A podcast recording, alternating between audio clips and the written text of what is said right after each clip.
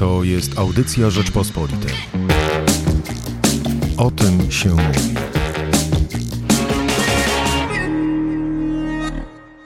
Nie wiem jak Państwa, ale mnie fenomen lodów ekipy Fritza zaszokował.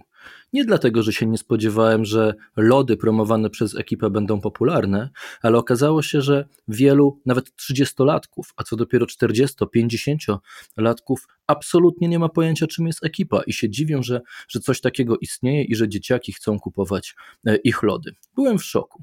Porozmawiamy dzisiaj w takim razie raz o różnicach międzypokoleniowych, o tej przepaści, co niektórzy mówią, że to przepaść epokowa między najmłodszymi Polakami a resztą, ale też o fenomenie influencerów. Z czym to się je, kto to tak naprawdę jest influencer i dlaczego 50% młodych Polaków widzi swoją przyszłość właśnie prowadząc kanał w mediach społecznościowych.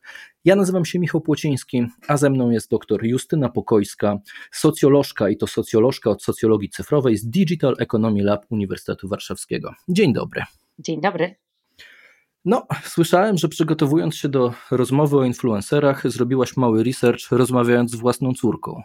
To prawda. Ja chyba jestem z tego pokolenia, e, o którym wspomniałeś, że jest wykluczone i niekoniecznie świadome tego, co się dzieje na świecie. Więc zapytałam e, u źródeł, zapytałam moją ośmiolatkę, czym jest ekipa i usłyszałam, że to jest siara zadać takie pytanie, po czym autentycznie pokazała mi papierek po takim lodzie, który wkleiła do zeszytu wraz z koleżankami z ekipy podwórkowej, hołubiąc ten papierek, jakby to jakiś skarb był. Powiedziała mi, że można go sprzedać i że nawet za 200 tysięcy, mamo, więc rozumiem, że jest to coś cennego. No ale zapytałam ją też już e, między jakby żartem a, a poważną rozmową, dlaczego korzysta z filmików na YouTubie, dlaczego ogląda takie różne materiały w sieci. I ona powiedziała mi, cytując dokładnie, że tam są fajne krafty. I kiedy spojrzała na moje niezrozumienie, to mówi do mnie, no mamo, czyli lifehacki. No i dalej nie pomogło mi to wiele, po czym powiedziała, że to takie protipy, przecież wiesz, mamo, co to są protipy. No i zrozumiałam, że chyba nie wiem, co to są protipy, lifehacki i krafty. I to jest chyba coś, co nas dzieli międzypokoleniowo. To właśnie jest ta rozmowa o nowych e, technologiach i o tym, do czego one są tej młodzieży. Więc myślę, że rzeczywiście no, na, na tym zasadza się różnica pomiędzy nami, na tym właśnie niezrozumieniu albo innym rozumieniu sieci. Jak tak wejdę głębiej w ten temat, to mam wrażenie, że no cała mm, wartość e, nowych mediów, czy właśnie nowych platform komunikacji, e, gromadzenia i, i upowszechniania treści polega polega na tym, że każdy może tam znaleźć to, czego chce. I ta personalizacja przekazu, to zróżnicowanie przekazu i, i, i trafienie z nim do różnych odbiorców o różnych potrzebach i zainteresowaniach, to jest chyba cała magia internetu, jeżeli można traktować internet jako pewną całość tutaj na potrzeby tej rozmowy, niech to tak będzie. Więc rzeczywiście jest to dla mnie zaskoczenie, że nawet ja, będąc e, powiedzmy w temacie, przynajmniej po tej teoretycznej stronie, jestem już do pewnego stopnia wykluczona. Ale wiesz, ja nie do końca wierzę w tą rozmaitość, różnorodność internetu, bo jednak jak patrzę na młodzież, to są dosyć podobne mody do mód, które przeżywaliśmy my w naszej młodości. Oni też mają kody kulturowe, oni też grają w jedną konkretną grę, którą znają wszyscy, oglądają jednych, nie wiem, czterech najpopularniejszych youtuberów, oni mimo wszystko e, siebie nawzajem rozumieją. To nie jest tak, że, że nadeszło jakieś kompletne rozbicie socjologiczne i wszyscy żyjemy w jakichś zupełnych e, bańkach. Ta młodzież jakoś e, jednak ten własny świat chyba ma, prawda? Zdecydowanie ma, ale mam wrażenie, że ten świat zmienia się szybciej niż zmieniał się ten nasz świat, Michał. My jeszcze wymienialiśmy się pogami, karteczkami na podwórku, to może bardziej dziewczyńskie klimaty, ale te nasze hermetyczne bańki były, no, może nieprzechodnie tak samo jak dzisiaj, natomiast to tempo wchodzenia i wychodzenia z tych baniek było znacznie spokojniejsze, powolniejsze. Te mody nie mijały w ciągu miesięcy czy tygodni, tak jak ma, mamy do czynienia teraz, tylko to jednak była taka swobodna ewolucja. To, co widzimy w kontekście kontekście rozwoju nowych technologii, to jest nie tylko zmiana taka mm, jakby ilościowa, że tego jest więcej i szybciej, ale też jakościowa, bo jednak ten przeskok, to tempo, ta wielobodźcowość i ta, to, to zróżnicowanie komunikacyjne sprawia, że to już jest inna jakość. I może mechanizm jest taki sam, i tu się absolutnie zgadzam, że pewne mody, czy poszukiwanie wspólnego języka, czy tego kodu kulturowego, e, czy też jakiejś, jakiegoś takiego języka e, ekipy podwórkowej, to jest takie, taka uniwersalna potrzeba trzeba i ten mechanizm jest uniwersalny, natomiast jakość i sposób, w jaki on jest teraz realizowany dzięki nowym technologiom, no jest nie do pojęcia dla osób, które były wychowane przed pokoleniem digital natives. I to tempo zmiany, pytałam to moją córkę jeszcze o kanały, które ogląda, czy o tych influencerów, którzy są na topie, a te rozmowy toczę z nią regularnie i mam wrażenie, że to jak szybko to się zmienia, jak się wyrasta z jednego kanału i wrasta w kolejny, czy też w kolejny program, w kolejne papierki od lodów, jest, to, to jest tak wielkie tempo, że nie jesteśmy tego w stanie ogarnąć. I na tym polega ta cała magia i fenomen nowych technologii, że tu przywiązanie jest znikome, to znaczy przywiązanie jest krótkofalowe, bardzo głębokie, natomiast na dłuższą metę ono nie zostaje. Więc mechanizm uniwersalny, potrzeba uniwersalna, ale realizacja w sposób zupełnie odmienny od tego, jakie my znamy z naszych czasów i, z dotychczasowego rozwoju kultury. No to jakie są tego konsekwencje? W sensie, czy ta młodzież zaczyna mówić zupełnie innym, nie wiem, językiem symbolicznym niż starsze pokolenia, że, że musimy nad tą młodzieżą próbować nadążyć, żeby z nią w ogóle się e, dogadać? Czy to będzie jednak tak samo, jak, jak to było poprzednio e, z poprzednimi pokoleniami, że oni po prostu dorosną i jakoś się wtedy dogadamy, znajdziemy ten wspólny język? No, pytanie takie, czy my chcemy nadążyć za tym pokoleniem, czy chcemy być wewnątrz i mieć kontakt z nimi, bo jeżeli e, uznamy, że niech oni sobie się tutaj rozwijają, a my kiedyś po latach do nich wrócimy, to może być tak, że już te nasze drogi się rozejdą na tyle, że nie będziemy w stanie tego kontaktu po latach nawiązać. Więc jeżeli chcemy być na bieżąco, no to faktycznie warto zaglądać do tych tajemniczych przestrzeni, które są niedostępne rodzicom, bo przecież o to w tych przestrzeniach chodzi, że mama nie ogląda ekipy, bo przecież byłaby to siara, mówiąc językiem podwórka. E, ale rzeczywiście ten język, o którym wspomniałeś, jest czymś, co moim zdaniem znacząco różnicuje te rozmaite środowiska internetowe, czy te grupy internetowe. Jak popatrzymy na to, jak komunikują się dzisiaj dzieciaki i młodzież, to jest absolutnie język internetowy. To są te magiczne skróty, akronimy, to są te lole, asapy korporacyjne, ale nie tylko korporacyjne przecież. Emotikony, które przesycają i przenikają każdy komunikat, który dzisiaj bez uśmieszku na końcu jest jakby niekompletny, zresztą sama się łapie na tym, że jeżeli w mailu nie ma żadnego e, uśmiechu, to mam wrażenie, że ten nadawca jest niezadowolony. Więc widzę, że już ten, ten język internetowy przenika do takiej nawet komunikacji oficjalnej, służbowej. No ale żeby na tym, za, za tym nadążać, to trzeba y, uczyć się i przyglądać od najmłodszych. I to jest bardzo ciekawy przejaw takiej tak zwanej socjalizacji odwrotnej, czy odwróconej. I nieczęsto jest tak, że to młode pokolenia uczą starsze pokolenia. Jak spojrzymy na dzieje świata, to właściwie przy rewolucji technologicznej rewolucji przemysłowej, poprzedniej, tej XVIII-wiecznej, to też była historia tego, że młodsi uczyli starszych. Natomiast nie mamy często takich doświadczeń, że to dzieciaki, że to właśnie ekipa podwórkowa uczy matkę, jak prawdziwie żyć i co trzeba oglądać w internecie. E, I myślę, że to jest też jakiś znak naszych czasów, że dzisiaj, żeby być z nimi w kontakcie, a chyba warto, bo chyba tutaj jest wiele do stracenia, jeżeli się nasze drogi rozejdą, e, to trzeba się od nich uczyć i trzeba pytać dziecko, czym są, tutaj z notatki odczytam, crafty, lifehacki, e, i jeszcze jakieś krasze, prawda? To wszystko jest dla nich oczywiste, dla starszych wychowanych w innym kodzie językowym, kodzie kulturowym, to już nie są oczywiste rzeczy. I możemy się w tych okopach naszych e, e, zakopać, prawda? I gdzieś tam te barykady budować i mówić, że to nie jest nasz język, że to nie jest mój świat, no bo tak naprawdę to nie jest mój świat i ja nie jestem zanurzona w tych mediach, które oglądają dzisiaj dzieciaki, no ale wówczas może się okazać, że my stracimy ze sobą to połączenie i, i, i wtedy nie wiem, czy to nie będzie większa moja strata niż tej młodzieży. Więc rzeczywiście ten język jest, jest dość hermetyczny, ale on nie jest nie do poznania. I tu bym e, zachęcała wszystkich wstrzemięźliwców też do tego, żeby przyjrzeć się, bo przecież te, te słowa też się nie wzięły znikąd, żeby nawet zadać sobie pytanie, dlaczego to są lifehacki czy protipy, ile tu jest tej angielszczyzny na tych kanałach i, i co tak naprawdę kręci dzisiaj młodzież, no bo przecież o to chodzi, żeby wiedzieć, o czym można z córką przy obiedzie porozmawiać. A ciebie zaskakuje fenomen influencerów?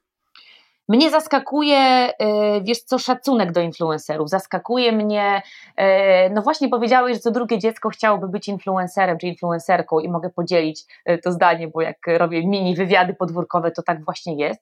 Mnie zaskakuje, wiesz co, odwrócenie czy też przedefiniowanie szacunku i prestiżu dla pracy, bo to, co mnie ciekawi w fenomenie influencerów, to jest to, jak oni są odbierani. To, że znaleźli niszę i że dostają pieniądze za publikowanie pewnych treści, umieszczanie produktów, brandów, czy też popularyzowanie jakichś zachowań, to rozumiem, że jest kwestia rynkowych mechanizmów i w to nie wnikam. Ale to, że to jest najlepszy zawód, jaki można dzisiaj mieć i to, jak te dzieci po prostu z rumieńcami na twarzy opowiadają o tym, że chcą być influencerami, bo to jest super, to jest dla mnie zaskakujące, bo no, byliśmy wychowani w takim przekonaniu, że no, praca jakby może wzbudzić szacunek czy estymę, jakoś dobrze wykonywane zadanie e, zasługuje na pochwałę i na, i na szacunek, każde zadanie, jakiekolwiek by to nie było, e, a dzisiaj się okazuje, że właściwie brak pracy może być szanowany, bo, bo ta praca nie jest tak rozumiana, jak my tę pracę rozumieliśmy, czy ja do dzisiaj rozumiałam. I nawet moi studenci piszą teraz pracę o influencerach, prace dyplomowe rozmaite. I właśnie zachęcam ich do tego, żeby przyjrzeli się przedefiniowaniu kategorii pracy i tego, czy praca jest jakby koniecznością, czy jest pewnym luksusem, czy jest przywilejem i co to znaczy pracować i za co się otrzymuje dzisiaj wynagrodzenie i jak należy ustawić swoje życie, żeby mieć środki do życia, a, a przy okazji korzystać sobie z tych różnych dobrodziejstw. I to mnie fascynuje, że to społeczne, jakby społeczny odbiór influencerów jest y, no, dość pozytywny, przynajmniej w tej grupie, która jest targetem, mówiąc językiem mediów, e, influencerów. E, I jak oni się ulokowali na tej arenie ludzi, którzy wykonują rozmaite zadania. I też fascynuje mnie to, że właśnie to jest marzeniem, taka praca, o której w sumie niewiele wiemy, bo tylko widzimy te takie medialne aspekty takiej pracy, że ta praca jest e, takim łakomym kąskiem dla dzieciaków, które po prostu chciałyby być znane no wiesz, to też nie jest nic zaskakującego, że człowiek jak jest mały, to marzy o tym, żeby robić karierę i być znanym, ale kiedyś chciało się być piosenkarzem, czy piosenkarką, czy nie wiem, piłkarzem znanym, a dzisiaj się chce być influencerem. I to jest dla mnie zaskoczenie, e, jak szybko to się zmieniło, bo mówimy o kilkudziesięciu latach, czy o kilku dekadach, kiedy, kiedy to się zmieniło właściwie w taką stronę, w którą można już e, za chwilę nie zorientować się i stracić kontakt z rozumieniem tego świata. Wiesz, bo jak ja myślę o influencerach, to jeżeli coś mnie zaskakuje, to zaskakuje mnie chyba też mm, podejście nas starszych do tego e, tematu. Mam wrażenie, że ludzie traktują influencerów po prostu jak celebrytów, że ktoś przypadkiem jest sławny i co to za robota.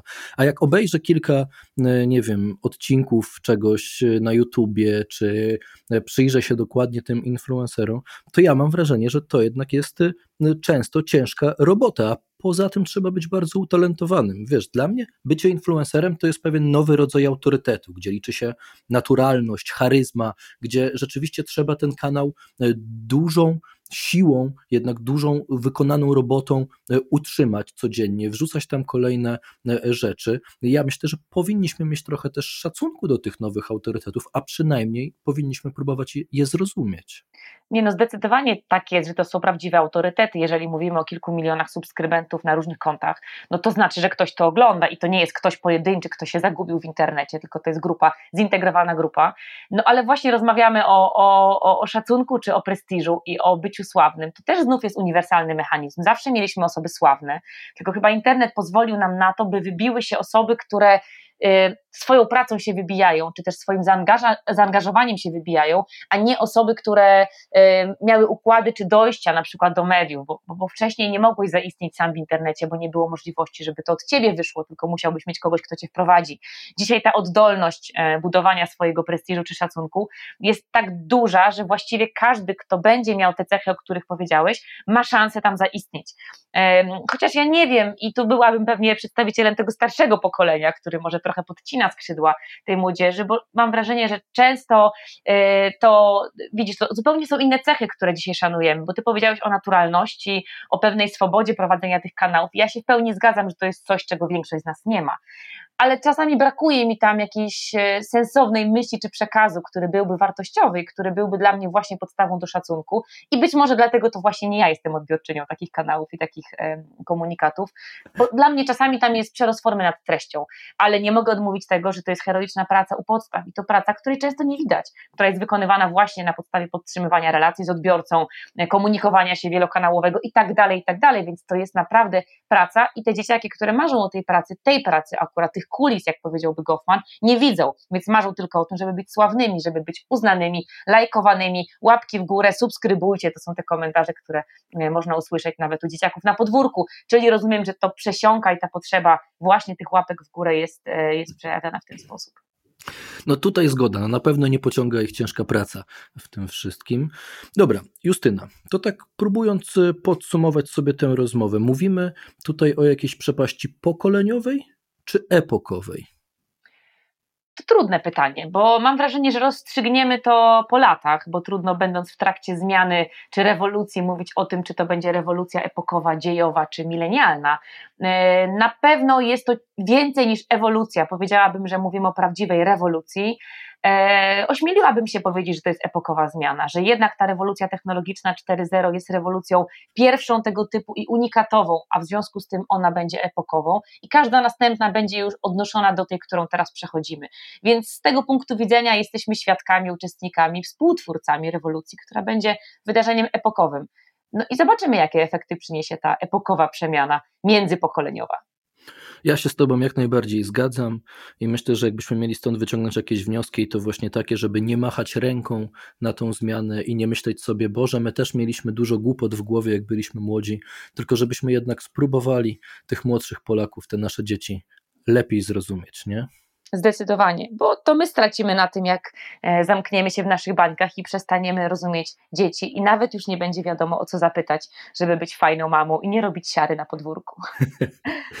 o fenomenie influencerów rozmawiałem z socjolożką e, cyfrową, dr Justyną Pokojską z Digital Economy Lab Uniwersytetu Warszawskiego. Bardzo dziękuję. Dzięki piękne.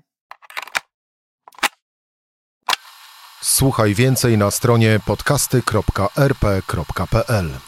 Szukaj Rzeczpospolita Audycje w serwisach streamingowych.